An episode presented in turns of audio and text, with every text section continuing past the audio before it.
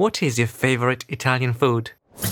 Carbonara, tiramisù, margherita con olive, buonissimo, polenta, parmigiana, lasagna. These dishes are known all over the world and have made Italian food the celebrity it is.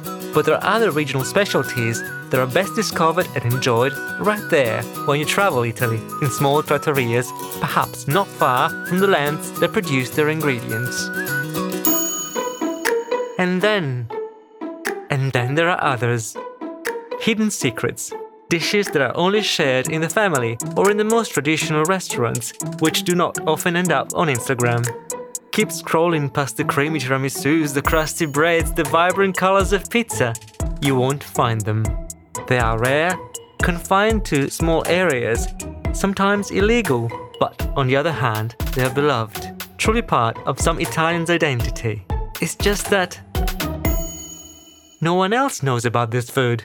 My name is Massimiliano Rugole, and in this SBS Italian podcast series, I'll tell you the story of 6 dishes, ugly perhaps, but offering an unprecedented portrait of Italy, Italian cuisine, and the love of Italians for food.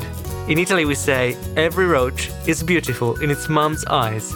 Let's take a closer look. Scarrafoni in Cucina, the Ugly Ducklings of Italian Cuisine, from November on SBS Italian.